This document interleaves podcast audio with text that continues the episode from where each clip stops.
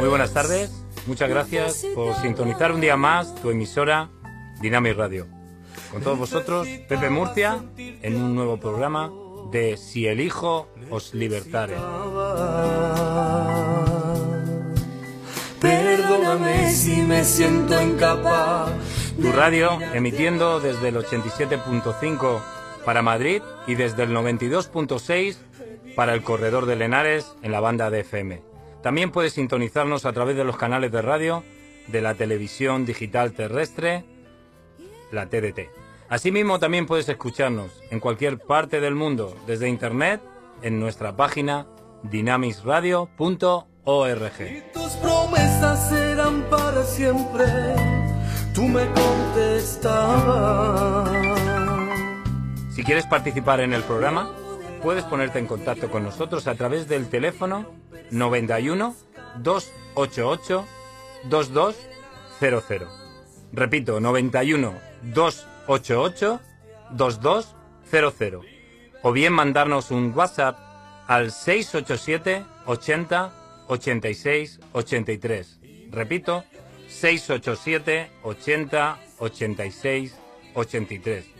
Para cualquier pregunta o inquietud que tengas y que nosotros con mucho gusto te intentaremos solventar. Tus fuerzas cuando no puedo más. Si el Hijos Libertare, un programa dedicado al trabajo que tanto organizaciones como entidades y personas, en particular con principios cristianos, desarrollan labores dentro del sistema penitenciario español. Necesitaba sentir. Hoy escucharemos testimonios de personas que han pasado por algunos de los programas de atención que tanto la FEREDE, a través del equipo de asistencia evangélica del CEN, el Consejo Evangélico de Madrid, como por parte de otras organizaciones o entidades desde un objetivo y enfoque cristiano, han trabajado y siguen trabajando en pos de que más personas puedan disfrutar de una verdadera libertad.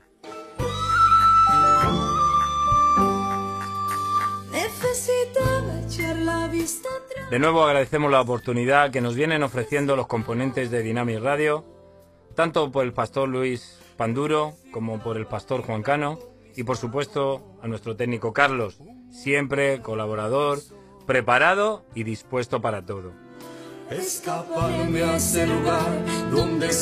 Gracias a todos, nos sentimos una vez más como en casa, disfrutando en esta nueva ocasión de poder contar a nuestros queridos oyentes la labor y la actividad que en materia de prisiones venimos realizando.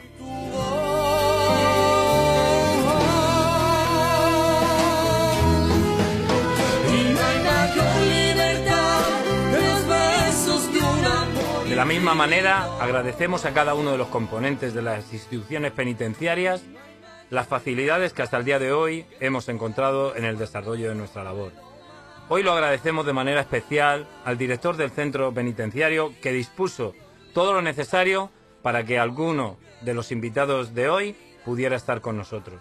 Ellos nos darán su testimonio y nos hablarán de sus experiencias dentro del entorno penitenciario y cómo se les presentó la oportunidad de conocer de las buenas nuevas de salvación.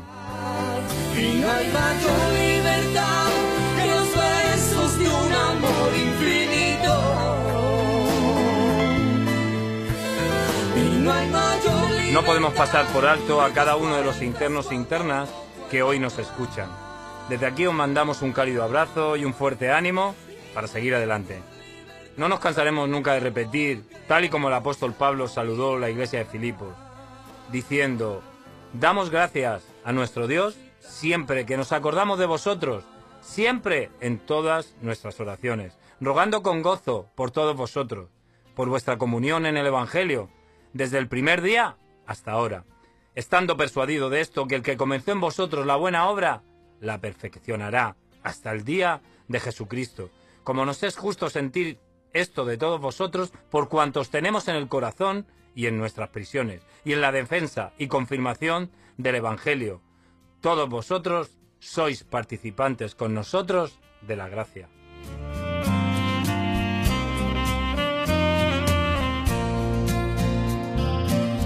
Gracias a cada uno de los obreros que con su esfuerzo, dedicación y entrega hacen posible que este ministerio avance en buena dirección con acciones relevantes dentro de la misión de la Iglesia, haciendo que cada día más y más personas puedan disfrutar de una libertad espiritual aún estando encerrados. Muchos de los que son atendidos, podemos decir de ellos hoy, que son libres entre rejas.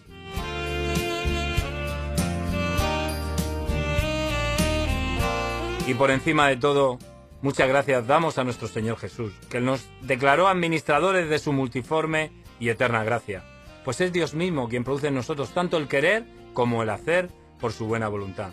De manera que aplicando las palabras del apóstol Pablo en la primera carta a los Corintios, podemos decir al igual que él, porque lo insensato de Dios es más sabio que los hombres y lo débil de Dios es más fuerte que los hombres. Pues mirad, hermanos, vuestra vocación, que no sois muchos sabios según la carne, ni muchos poderosos, ni muchos nobles, sino que lo necio del mundo escogió Dios para avergonzar a los sabios, y lo débil del mundo escogió Dios para avergonzar a lo fuerte, y lo vil del mundo y lo menospreciado escogió Dios, a fin de que nadie se jacte en su presencia.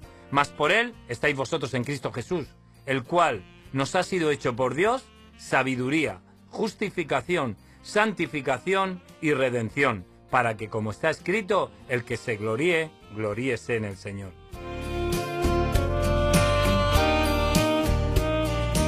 Y bueno, ya sin más preámbulos, pasamos a presentar a nuestros colaboradores de hoy, en Si el Hijo libertare. Sus nombres son Alejandra y Eusebio. En la actualidad se encuentran en régimen de semi-libertad dentro del tercer grado penitenciario en espera de su libertad condicional y definitiva. Bienvenida Alejandra, bienvenido Eusebio. Estamos muy agradecidos al centro penitenciario que nos permitió ampliar el horario para que estuvieseis aquí. Y muchas gracias Alejandra, que estando en estos momentos disfrutando de uno de tus permisos penitenciarios que a ti te corresponden, no hayas escatimado en aceptar nuestra invitación. Gracias a ti. Gracias, gracias Pepe. Muchas gracias. Buenas noches. Buenas noches. Bueno, sí que me gustaría haceros algunas preguntas, ¿verdad? Sí que me gustaría un poco que, que bueno, que más o menos fuerais explicando vosotros eh, las condiciones que, que en su día tuvisteis cuando os enfrentasteis a esta situación compleja en cada una de vuestras vidas, así como en el momento que os encontráis y cómo también, ¿verdad?, habéis ido desarrollando dentro de, de, de la prisión.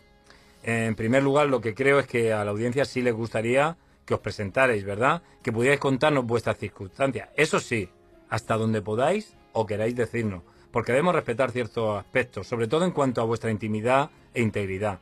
Sentiros libres de no decir nada de lo que no os apetezca contar. ¿De acuerdo? De acuerdo. Vale. Bueno, pues vamos. Cuéntanos, Alejandra, ¿qué... ¿cómo te llamas? ¿Quién eres? ¿De dónde vienes?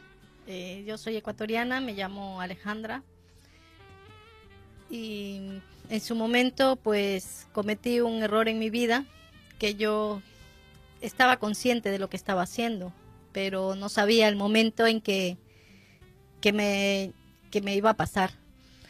De repente me encontré en mi casa llena de policías, de secretas y mi mundo se derribó. No sabía qué era lo que me estaba pasando porque quedé en estado de shock. En ese momento se derrumbó todo el mundo.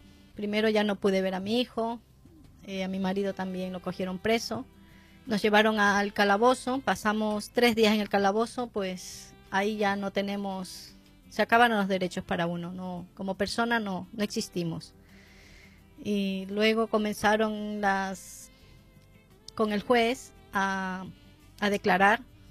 En todo momento yo me declaré culpable. Yo sabía que había cometido un error y tenía que pagarlo en cualquier momento. Ujú. Entonces yo estaba consciente, pero eh, pusieron algo más de la cuenta que no, en realidad yo no quería aceptarlo y nunca lo acepté. Entonces, a partir de ese momento, pues la cosa seguía más grande, más grande. Cuando me cogieron a mí, eh, investigaron a mi familia en Ecuador, en mi país. Yo ya no tuve ni que avisarles que estaba presa, porque ellos también estaban presos, es- presos, pero en condicional, ¿no? Y fue como que todo el mundo a mi alrededor se desboronó. Mi familia, mi hijo, todo mi entorno de amistades. y yo no reaccionaba hasta cuando ya me llevaron a, a Soto, a Soto del Real, cuando a uno le ingresan. Es un mundo totalmente nuevo, diferente al que estamos viviendo, ¿no? O sea, entre cuatro paredes, tres rejas, todo limitado, bajo un horario, el- la comida, todo, todo un mundo distinto. Y poco a poco tienes que ir asimilando porque eh, si tú no te das aliento, tú no tienes fuerzas para seguir luchando, pues ese mundo se te hace a cuadros y te derrumbas. Y es muy fácil coger cualquier, cualquier vicio, cualquier mal hábito.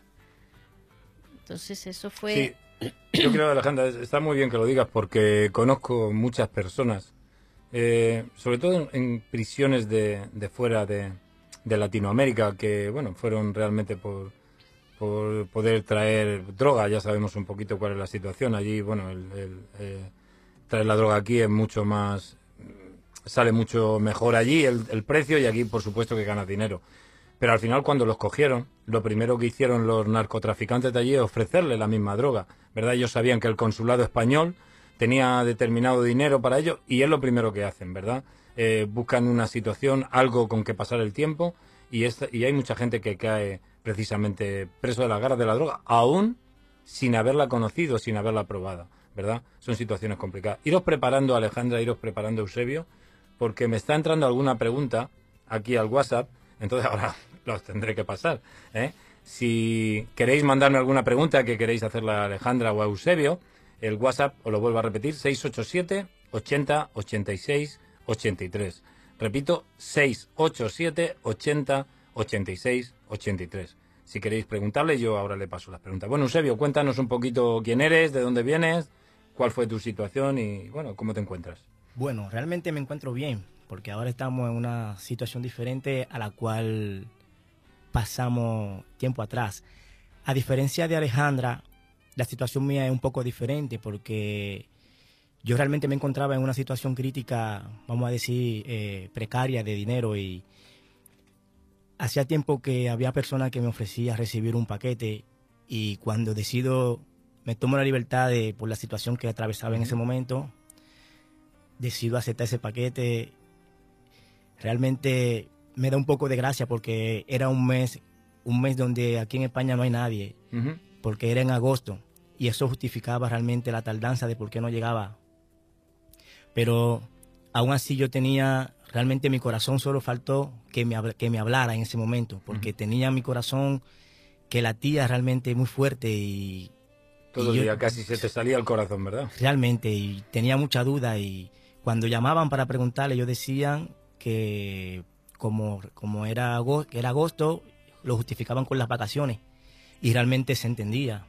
Pero cuando justamente llega eso que me toca enfrentar eso que yo ya decido porque tengo tengo una más o menos dos semanas esperando eso y cuando decido me tomo la libertad de, de decidir recibir eso eh, sus palabras fueron macho, qué difícil es, es llegar hasta aquí. ¿Eres, eres Eusebio? Y yo le digo, sí, ah, ven, fi- firma que te ha llegado el paquete. Y yo realmente estaba muy nervioso porque es una situación difícil. ¿me Era la entiendes? primera vez que Sí, te pasaba esto, ¿no? era la primera vez y realmente la situación me llevó. Yo no descarto lo que hice, lo que hice ¿me entiende? Y por, y por, por eso en este momento estoy pagando y siento que el precio que he pagado ha sido muy duro porque me ha quitado la libertad pr- prácticamente de ver a mi familia, de pasarlo con mi hijo y etcétera, etcétera. Pero bueno, volviendo al caso, cuando no termino bien de filmar, me echan el guante y ¡zasca! eh, que no sabes qué es eso, que cuál es el siguiente paso, que realmente eso pesa mucho para ti, a quién se lo tiene que entregar.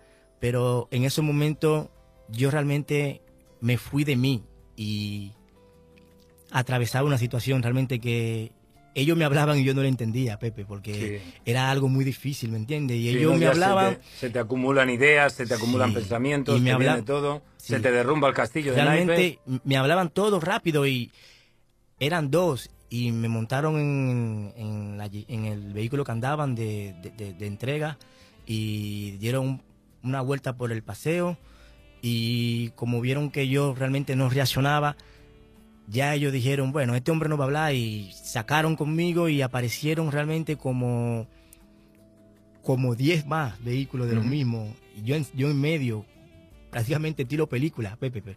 Pero, ¿qué te puedo decir? Eh, era una situación tan incómoda para mí y yo realmente iba mudo, Pepe. Ellos me, me, me decían que ellos sabían que yo era un pringao, que ellos sabían que ellos sabían que eso realmente no era mío, porque y me, me, decían que me iban a dar muchísimos años porque eso pesaba mucho, porque eso realmente venía en, hierro, ¿me entiendes? En, como en, en, tacos de motor. Y pesaba realmente, pero ah, lo que realmente pesaba era el, era el hierro, pero aún así ellos, ellos desconocían realmente lo que la existencia de eso, bueno, lo que había dentro. Conozco muchas personas que se han dedicado a estas cosas y, y al final, bueno, es lo que tú dices, es mucho mayor el el peso que tienes que pagar o el peso de, la pena que tienes que, pagar es mucho más grande que todo lo que te ha podido compensar. Mucho más a ti, que realmente como nos expresa, y yo creo en lo que dices, es la primera vez que te ocurre. Hay mucha gente que se ha dedicado durante mucho tiempo a esto y ha caído, bueno, a las 15, 20, 30 veces lo, lo están haciendo, pero cuando te ocurre esto la primera vez, de verdad tiene que ser un poco complejo. El caso que para cualquier interno la situación puede ser similar. Te detienen, o bien te entregas a la policía, te llevan al juzgado o directamente te llevan a prisión. Depende de que haya o no una orden de ingreso por parte del juez, ¿no?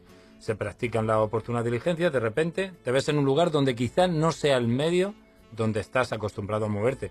Eso sí es tu primer ingreso en prisión, o quizás no. Hay muchas otras personas que durante la mayor parte de su vida han crecido en este ambiente debido a su historial delictivo, o bien porque proceden de familias totalmente desestructuradas. ¿Cómo fueron estos primeros días para vosotros? ¿Cuándo tomasteis verdadera conciencia de lo que venía por delante? ¿Cómo asumís esta nueva situación? Alejandra, explícanos un poquito. En mi caso fue muy traumante porque para mí fue la primera vez también que yo ingresaba en prisión, que cometía un delito. Y al momento cuando, como no te dan opción ni que te, visite tu familia, no te dan opción a nada, eres nula prácticamente, entonces te llevan, te trasladan de un sitio a otro en un furgón como una perrera que le llaman vulgarmente. me llevan a prisión con un no te, no te dan ropa, lo que te dan es un mono blanco. Perdón, un mono blanco. Y entonces te ven como un bicho raro cuando tú entras a una prisión con mono blanco. Eso quiere decir que somos nuevas y que no tenemos ropa todavía, hasta que tu familia te venga y te traiga ropa y el resto. Para mí fue muy duro adaptarme al, al medio porque como te digo, Pepe es era nuevo, todo ese mundo era nuevo para mí, pero al mismo tiempo em, encontraba en mi camino gente que te ayudaban a, a mirar las cosas de otra manera, ¿no? El mismo hecho en mi caso de haber admitido un error, que había cometido un error, para mí fue más, más leve el estar allí, ¿no? poder adaptarme. Porque hay mucha gente que asumen delitos y hasta el momento de cumplirlos no admiten. Entonces, si uno comete un error, pues tiene que admitirlo y eso es parte de fundamental para uno mismo liberarse también, ¿no? Porque no puedes esconder, como digo yo, o tapar el sol con un dedo. Cuando tú estás sabiendo lo que has hecho. Perdón. Esto precisamente era lo que nos compartía el otro día eh, nuestra primera colaboradora, Puerto Barbero, que es muy importante reconocer tu error, ¿verdad? En el momento que tú puedas reconocer tu error, seguramente vas a afrontar la situación de distinta manera. Eh, tienes que, es como, bueno, lo que decíamos precisamente el otro día, Jesús podía haber prometido el cielo, podía haber prometido muchas cosas. Sencillamente él dijo que bienaventurados los que reconocen su necesidad espiritual. En el momento que tú reconoces que, que has cometido el error, que necesitas de, del perdón, necesita reconciliación, necesita ciertas cosas, ya las cosas se toman de otra manera, se enfocan de otra manera. Empiezas a ver tu condena como que sí, pues es lo que tengo que pasar, lo afrontas, sabes lo que has dejado atrás, quizás sea, yo creo que sí, para vosotros, dejar vuestros hijos, ¿verdad? Dejar quizás esposas, quizás padres, quizás, bueno, no sé, cada uno tiene su familia, hablo en términos generales, no quiero ahora particularizar también con respecto a Alejandra Eusebio, pero cada uno conoce eh, la situación. En este caso, ¿cómo te adaptas a, tu nueva estancia allí, a tu nuevo sitio? Bueno, para mí realmente adaptarme, adaptarme fue un- complicado porque yo aún no asimilaba. Yo pensaba que yo al día siguiente me iba, Pepe. Bueno, al día siguiente no, porque a mí yo pasé un día en calabozo, ¿me entiendes? Pero yo pienso que a los 15 días me voy, ¿me entiendes? O, o me voy en la, en la siguiente semana porque aún no asimilo la situación, ¿me entiendes? Para mí es algo que, que, ¿qué te puedo decir? Y yo por lo menos entro con suerte porque cuando entro me mandan a un módulo bueno, gracias a Dios. ¿Me entiendes? Yo siento que Dios me ha apoyado a mí enormemente porque entro y me mandan a un módulo bueno, un módulo de respeto, ¿me entiendes? Donde realmente tomo participaciones. Pero volviendo a tu pregunta, eh, me costó, Pepe, mucho adaptarme porque yo pensaba que me iba a los 15 días. Y recuerdo que eh, al mes llegó agente judicial y me dijo que yo podía solicitar la libertad provisional. Y me recuerdo que me puse contento. ¿Me entiendes? Digo yo, ay, pues significa entonces que si la piden me voy. Entonces cuando vuelvo atrás y llamo a, la- a mi abogado, me dice mi abogada que, que sí, que ella hizo eso, pero que no la negaron. Ahí vuelvo yo y me derrumbo, ¿me entiendes? Bueno, yo, yo creo que son testimonios muy importantes. De- sobre todo, yo veo cómo, cómo ellos se emocionan desde el interior, ¿verdad? Ellos recuerdan, fueron tragos duros, ¿verdad? Que, que tuvieron que atravesar en aquel tiempo. Situaciones bastante complejas, vuelvo a repetir, dejan muchas cosas fuera. No tanto por lo que te toca a ti o lo que te va a tocar vivir, sino más bien por el daño que has ocasionado fuera, ¿no? Bueno, vamos un poco a animarnos, ¿verdad? Queremos hoy deciros. Y hay una cancioncita que me gusta mucho, ¿verdad? A ver si Carlos quiere ponerla hoy, es la de.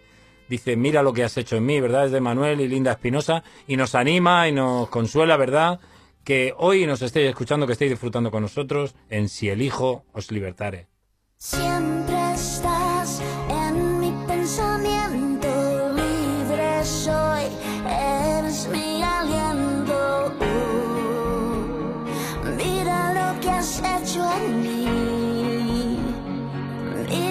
Mira lo que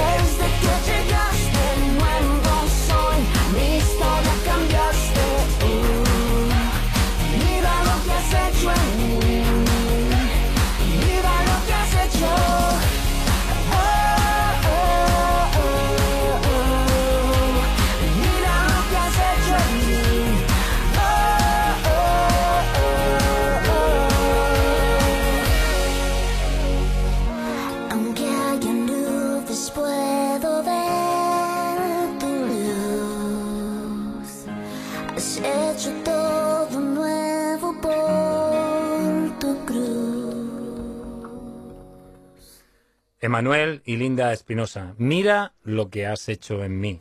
Espectacular lo que Dios está haciendo en cada una de las vidas, ¿verdad? Que a Él se acercan. Es espectacular cómo transforma, cómo cambia. ¿eh? Quizá esto sea la segunda parte que queremos enfocar el programa, ¿no? Cómo ha ido trabajando en las vidas de Alejandra, cómo ha ido trabajando en las vidas de Eusebio, cómo ha ido trabajando en tantas y tantas personas que a las que Dios se presentó, ¿verdad? En el momento de, de oscuridad, en el momento de... en aquella cueva, ¿verdad? Esto fue precisamente lo que ocurrió a David. David dice que se le juntaron los que estaban entristecidos, endeudados, los pobres de espíritu, ¿verdad? Se juntó casi todo lo peor y con esa gente pudo derrotar a los filisteos, ¿verdad? Dios está preparando un pueblo ¿eh? que realmente son afligidos, que han pasado por sufrimiento, que han pasado por situaciones ingratas. ¿eh? Muchos de nosotros, evidentemente, fuimos culpables de ello, otros no tanto, ¿eh? Pero ya no se trata tanto de ver o no nuestra culp- culpabilidad. Si, nos si leemos el libro de Romanos vamos a darnos cuenta que, por tanto, todos pecaron, todos están destituidos de la gloria de Dios, ¿verdad? Entonces, por tanto, no, no podemos no podemos tener ninguna excusa. ¿eh? Ante Dios todos somos culpables, por eso necesitamos redención, por eso necesitamos salvación, por eso necesitamos alguien que como abogado viene a defendernos, ¿verdad? Ese Jesús de Nazaret, el que dio tu vida por ti. Bueno, Eusebio, Alejandra, quería preguntaros también algo más, que bueno, en el tiempo de- del sistema penitenciario español realmente se esfuerza por, por- por dar una integración social, por, por capacitar a muchos de los que quieren, porque no todos quieren, hay mucha gente que mata el tiempo, que pierde el tiempo dentro de prisión. Y quiero decirte una cosa, el tiempo es algo que nunca vas a poder recuperar. Podrás recuperar la salud, podrás recuperar la libertad, podrás recuperar tu familia, tu esposa, tu esposo, tus padres, podrás volver a verlos, pero el tiempo, evidentemente el tiempo pasa. Es como un paréntesis en tu vida. Estás allí durante un tiempo en prisión y cuando sales, aquel hijo que dejaste con tres años, cuando vuelves, tienes seis, ocho, o vete tú a saber qué años tiene, ¿verdad? Eh, las relaciones se vuelven difíciles. Entonces, por favor, por favor, aprovecha el tiempo. El tiempo es corto, el tiempo pasa, ¿verdad? Y no lo podemos recuperar. Bueno, chicos, ¿cómo ha sido realmente vuestra andadura dentro de las prisiones? Eh, ¿Queréis decirnos por dónde habéis estado, por dónde habéis pasado, si has trabajado dentro de prisión, si hiciste algún curso, participaste de algún taller? Realmente la pregunta es, ¿has podido aprovechar el tiempo? Pues en mi caso sí he podido aprovechar el tiempo. Eh, de acuerdo a mi delito, estaba un poco limitada de, hacer las cosas porque no me permitían eh, compartir con el resto de los internos hasta cierto límite. Pero dentro de esa limitación yo pude aprovechar, hacer cursos, aprender ciertas cosas, a leer, eh, porque el estar ahí dentro, estar con la mente vacía, te lleva a muchas depresiones, te lleva a mucho, muchas tragedias, digamos. ¿no? Entonces siempre tienes que tener tu mente ocupada, Activa. tu tiempo ocupada, activa. Y era el día a día, el día a día de los cursos, el día a día, porque todo va por horario. Ujú. Entonces, un día ya terminas la mañana de hacer cualquier gestión, cualquier cosa, pues ya sabes que ya se te fue la mañana. Es un día ya más terminado que tienes encima. Entonces, poco a poco vas asimilando y vas aprendiendo ciertas cosas, porque también hay muchas cosas que aprender, de muchas, mucha, de mucha gente que te cuenta tu historia, muchas personas con muchos valores, que aprendes también de la gente. Creo que realmente los vínculos afectivos que se pueden crear dentro de prisión deben ser unos lazos bastante fuertes, ¿verdad? Sí, tú haces unos lazos muy, muy fuertes con las personas que, que tienes más afinidad y te aferras tanto a tu compañera que tienes en, en ese momento, haces un como una piña, ¿no? Entonces No tienes otros sentimientos más que solamente la gente que tienes a, a tu alrededor. Y compartes muchas, muchas cosas, compartes tristeza, alegrías, lloras con ella en la celda, compartes muchos sentimientos. Entonces es un día a día de, de nuevas experiencias que, que vives allí. ¿Cuántas lágrimas eh, habrán derramado, verdad, en las celdas? Demasiadas. Eh, yo, creo, yo creo que sí. Cuéntanos, Eusebio, un poquito si has podido hacer algo dentro de prisión, si has aprovechado el tiempo, si tuviste cursos, trabajaste. Bueno, cuéntanos un poquito. Bueno, Pepe, como ya yo decía antes, realmente te puedo decir que yo entré con suerte porque yo recuerdo que ese educador me, me dijo, me- primeramente me entrevistó y me dijo, ¿qué crees si te mando para un buen módulo? Digo yo, bueno, para, pero para que le saque provecho. Y yo, vale, y me mandó para un buen módulo, un módulo, el módulo de respeto. ¿Qué sucede? Que en ese módulo es un módulo de actividades, un módulo que de limpieza, un módulo que hay que estar activo ahí dentro, ¿me entiendes? Si no, te ponen negativo, a los tres negativos te sacan del módulo. Y doy gracias a Dios que nunca tuve un negativo y me apliqué al módulo. Aunque, como te contaba ahorita, los, los- primeros meses fueron muy difíciles. Son meses de llanto, de dolor, donde te oprime el pensamiento. Y, pero gracias a Dios viene una luz siempre que, no sé, que te, que te hace seguir adelante. Y, y yo pienso que el mismo Dios, ¿me entiende? Que te levanta. ¿me entiendes? Y ahí es donde yo comienzo a asistir a, a iglesia. ¿me A las reuniones A las, hacen, a las reuniones, sí, que se hacen los martes, los jueves y los sábados. Sí, y volviendo al caso, sí, saqué provecho, Pepe, porque recuerdo que a los, a los tres meses de estar allí me salió un curso de panadería Ajá. donde había muchos, muchas personas que tenían años esperándolo. Y yo sé que fue el mismo Dios, porque, porque mi nombre salió de repente, ¿me entiendes? Yo había hablado con el educador y mi nombre salió de repente. Y el curso duró siete meses y luego después de los siete meses del curso, al mes, me dieron trabajo. Y traba- entré a trabajar y a los seis meses me hacen encargado de la panadería. O sea que fue algo que Dios obró en mí y como, y como tal lo dice la palabra, que Dios te pone, te pone por cabeza y no por cola. Así ¿Entiendes? es. Me puso, y yo, yo sé que, y siempre he tenido, siempre he sabido que la gloria y honra es para Dios, porque yo sé que Él terminó de tocar mi corazón ahí dentro, porque yo sé que ha hecho, ha hecho por mí maravilla. Y yo ahí dentro lo, he podido notar muchísimo, porque Él siempre ha estado conmigo ahí dentro. Y por eso la gloria y honra siempre será para Él. Amén. Y yo, Pepe, ahí dentro, encargado, imagínate, de la panadería, Pepe, donde aprendo a hacer el croissant, la magdalena, la napolitana, Ya me está entrando el hambre. el suizo. Realmente, de verdad. Y yo, eh, ¿qué te puedo decir? Eh, nada, Pepe, ahí tuve que tirar para adelante, eh, trabajando. Y sin faltar, sin faltar los sábados a mi iglesia y... Ajá. Pues creo que se está adelantando un poco a la siguiente pregunta, ¿verdad? Sí, Porque íbamos un poco a hablarle acerca de, de este tema, ¿no? Viene un punto de inflexión en tu vida. En el caso de, de Eusebio parece ser que es un poquito más distinto al de Alejandra, ¿verdad? Él viene de otro entorno, entonces él nos explicará a continuación. Lo que sí nos gustaría que Alejandra nos dijera en primer lugar, ¿verdad? En líneas generales, ¿verdad? Cómo ella tuvo eh, contacto con las buenas nuevas de la salvación, porque tengo entendido, porque lo que hemos hablado, que Dios utilizó a alguien que no pertenecía a la iglesia evangélica, ¿verdad? Para empezar a hablarle de que había un nuevo estilo de vida, que había una forma de enfocarse eh, en, el funcionar diario, ¿verdad? Que había una nueva actividad en tu interior que no conocía, ¿verdad? Que no, no eras capaz de, de asimilar y que venía precisamente de lo alto, ¿verdad? Eh, explícanos un poquito cómo, cómo fueron desarrollándose los acontecimientos para que tú escucharas, ¿verdad? El, el mensaje de salvación. Dinos. Así es. En, en el momento que yo ingresé a prisión, desde el primer momento yo me sentí muy, muy protegida. O sea, a pesar de todo lo que yo estaba pasando, me sentía como un poco especial. Porque, y ahora yo lo entiendo, ya le voy a contar, ahora entiendo por qué. Porque el poder de Dios es, es tan grande. Las oraciones llegaban hacia mí a cada momento y yo sabía que había muchísima gente eh, afuera orando por mí, rezando por mí. Entonces, yo soy cristiana. Y luego, cuando yo ingresé, me mandaron a Ávila. a los tres días apareció una, una monja, Una una, religiosa una católica. religiosa ¿eh? católica, y me miraba y se acercó a mí, pero ella fue a compartir, me compartió a mí eh, paz, tranquilidad. Y yo lo, yo lo sentí, que eso venía enviado de Dios para mí. Fue un mensaje de, de tranquilidad dentro de tanto oscuridad que yo tenía en ese momento, porque yo no hacía otra cosa que llorar y llorar y llorar. Y ella me dio mucho ánimo, mucha fuerza para seguir adelante, para seguir luchando a pesar de todo lo que yo tenía encima.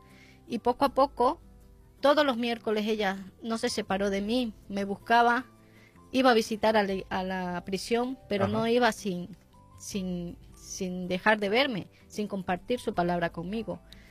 Y así poco a poco me cambiaban a mí de centro, siempre encontraba gente, voluntarios que iban a impartir la palabra de Dios, el mensaje, que es para mí lo más importante que me llenaba en ese momento. Y llegó a tal punto de, de llenarme tanto ese mensaje de, de cosas positivas que yo comencé a compartir con mis compañeras, a, a enseñarle que sí, estamos en un, en una un momento de crisis, de, porque nosotros mismos lo hemos creado, pero también tenemos la opción de estar bien en ese, en ese lugar.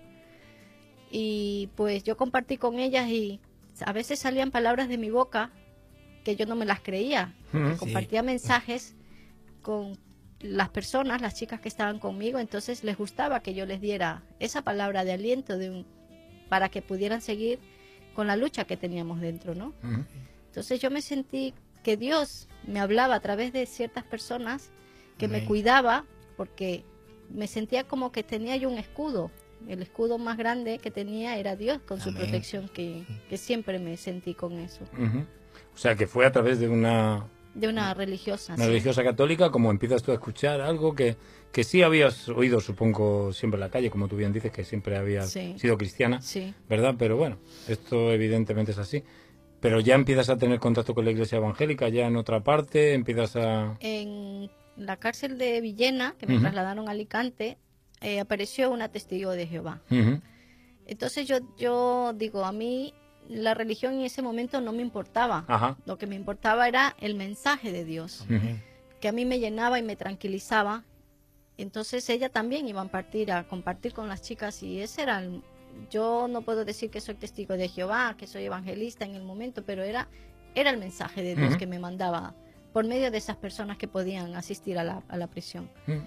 Y ¿Cómo? luego acá cuando ya mm, me mandaron al, al CIS. Ahí sí encontré la gracias a Dios ustedes me pusieron Dios me puso a ustedes en el camino Ujú.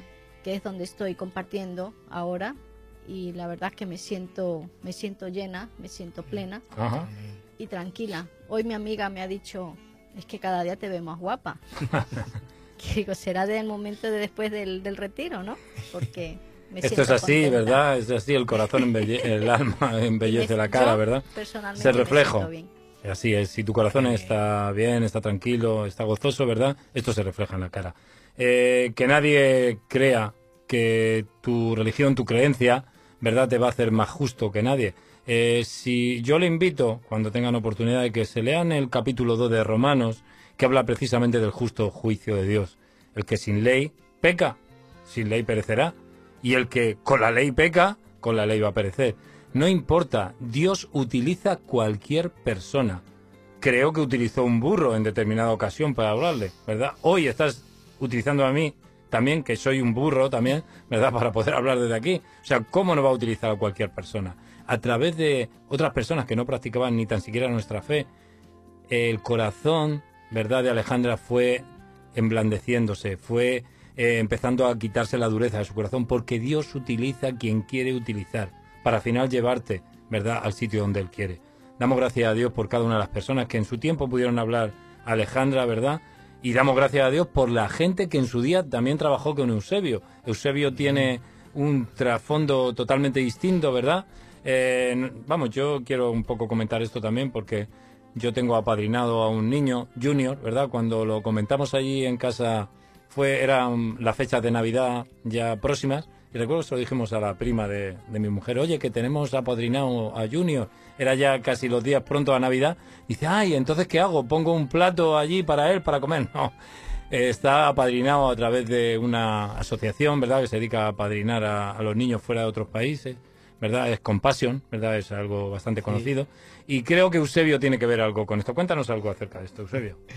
Bueno, sí, eh, ¿qué sucede? Que yo vivía frente a, frente a un colegio en- Dominicana, en la República Dominicana, y eh, gracias a Dios la directora del colegio le caí bien. Sí, y...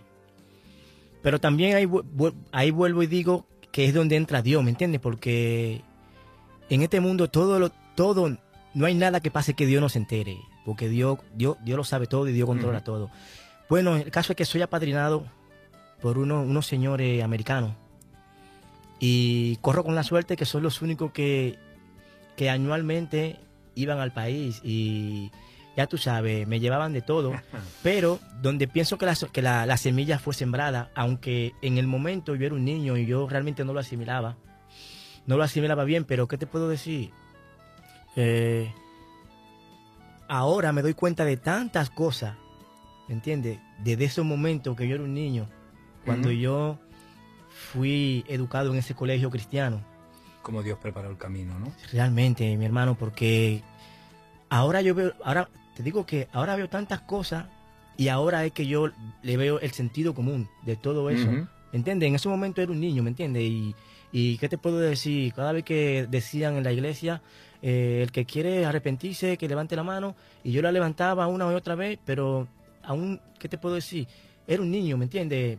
No lo sentía como realmente me tocó sentirlo ahora y, sentí, y sacar la conclusión de ese momento ahora. Y te digo que canciones desde ese momento me las recuerdo ahora, Ujú. versículo bíblico, me lo recuerdo. O sea, yo digo, yo, Dios mío, Señor. O sea, que Él tenía todo preparado para mí, ¿me entiendes? Y sí, doy gracias a Compasión y a esas personas que fueron mis patrocinadores. ¿me entiendes? Y gracias por todo lo que ellos hicieron por mí en su momento. De verdad que sí. Y Muy bien, Eusebio. Eh, Así es, ¿verdad? Dios prepara el camino, trabaja poco a poco. Es como el minero, ¿verdad? Que va picando, va picando poco a poco y lo único que saca es escoria, saca piedra que no vale, ¿verdad? Pero llega el momento que encuentra la beta. Dios hace así, trabaja así en tu vida. Empieza a romper, a quitar las cosas que te estorban. Poco a poco llega el momento que te encuentras en tu soledad, te encuentras en tus dificultades y al final tienes que, decirlo de alguna manera, tienes que claudicar, tienes que quebrantarte ante Dios, ¿verdad? Y, Dios sobra el milagro en tu vida. Tenemos una bonita canción, ¿verdad? Habla de libertad, como siempre. Nos gusta desde, eh, desde este programa hablaros de libertad. Eh, estando en tu celda, hoy puedes disfrutar de verdadera libertad. Son llamas de las nueve de la noche. Los internos ya todos eh, han pasado después de cenar a sus celdas. Pueden estar escuchándonos por la TDT, porque bueno, por los receptores de, de radio quizás se, se escucha un poquito peor, pero por la TDT se escucha Dynamic Radio de cine, ¿verdad? Nunca mejor dicho, es como la tele, de cine la podemos escuchar, ¿verdad? Eh, invita a tus amigos que puedan escuchar también la radio. Y hoy queremos escuchar Hay Libertad desde la IBI, Iglesia Bautista Internacional, y Sovereign's Grace Music, que es así como música de la gracia soberana o de la soberana gracia, ¿verdad? Queremos escuchar este tema que nos habla con mucha, con mucha gracia, con mucha gratitud, ¿verdad? En los corazones de que hay verdadera libertad para ti.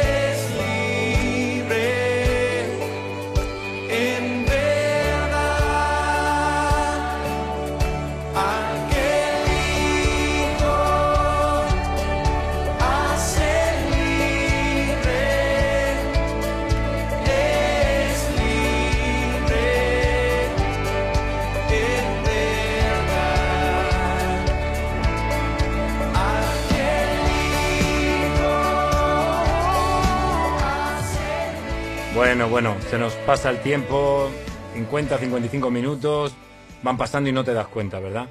Había varias preguntas que nos han hecho nuestros oyentes para que le preguntáramos a Eusebio, para que preguntáramos a Alejandra. Casi ya no me va a dar tiempo a, dar la reflexión que quería impartir un poquito, pero yo creo que es más importante que nuestros invitados pues puedan un poco contestar a las preguntas que, nos lanza hoy. Nos, lanza una pregunta, una de las que nos escucha, ¿verdad?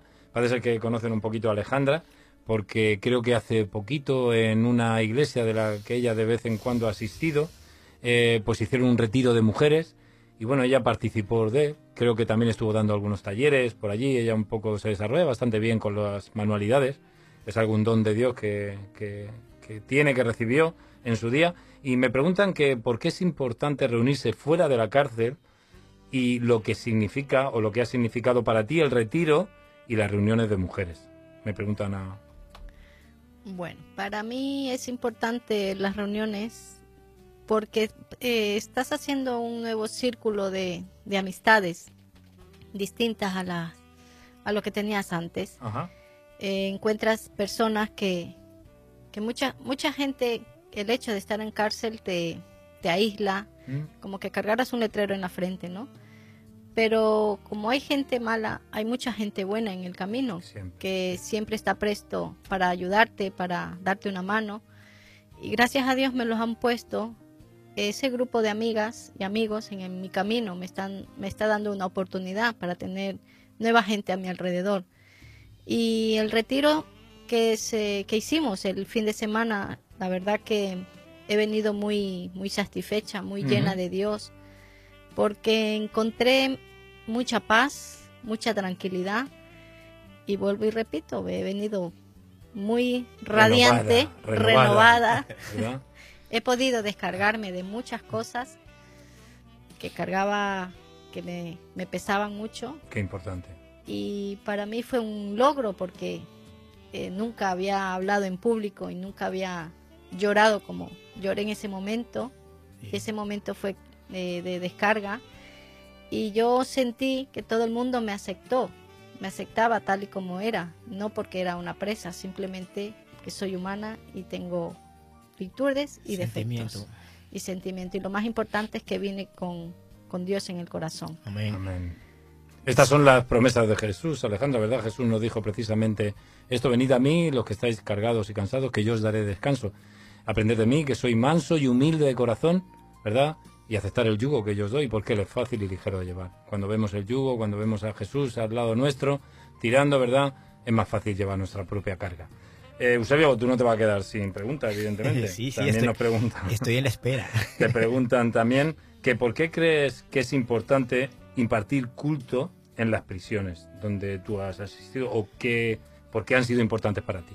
Bueno, realmente es importante tanto para mí como para esas personas que están allá y para aquellas personas que encontraron el amor de nuestro Señor Jesucristo allá adentro, porque ellos dicen que quien está en Cristo no está preso, Ajá. sino es libre, porque realmente la verdadera paz se encuentra cuando uno encuentra a Jesucristo.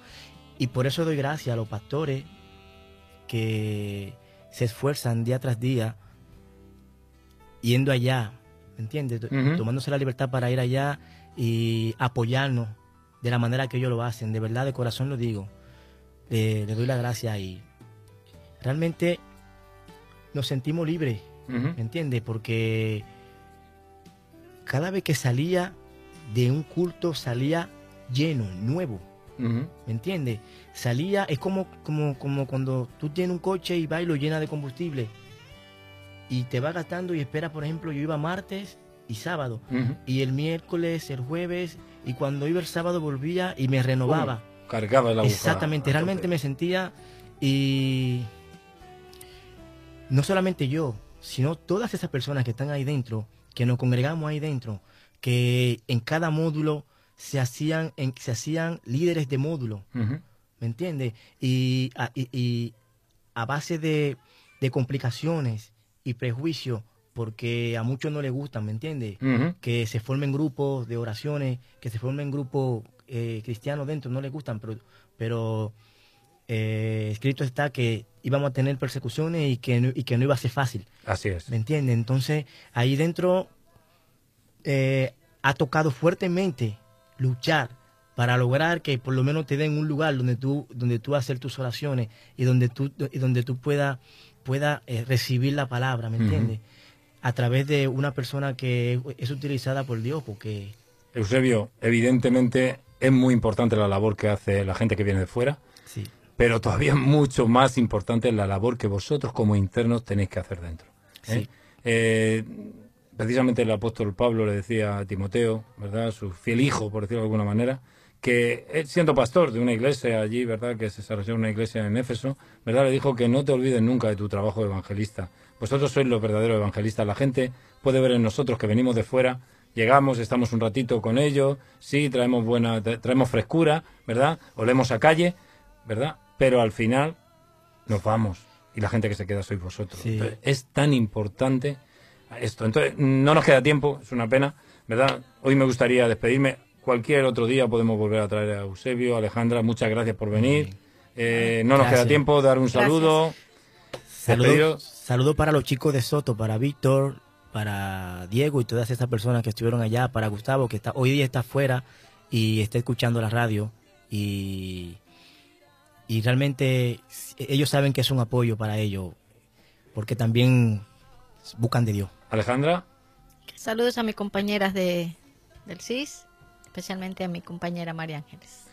nos despedimos, Besito. ¿verdad? Con las palabras del apóstol Pedro, ¿verdad? No, no quería no quería pasarlas por alto. Y en su primera carta, precisamente, ya en el último capítulo, dice el apóstol Pedro que más al Dios de toda gracia, que nos llamó a su gloria eterna en Jesucristo, después de que hayáis padecido un poco de tiempo, chicos, chicas, debemos pasar, padecer durante un tiempo, como bien decía Eusebio, las cosas no son fáciles, pero después vendrá lo más grande, porque Él mismo os perfeccione, afirme, fortalezca y establezca.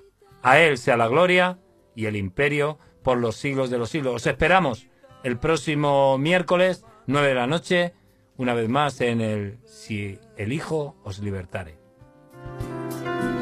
Escaparme a ese lugar donde solo susurran escuchando tus consejos.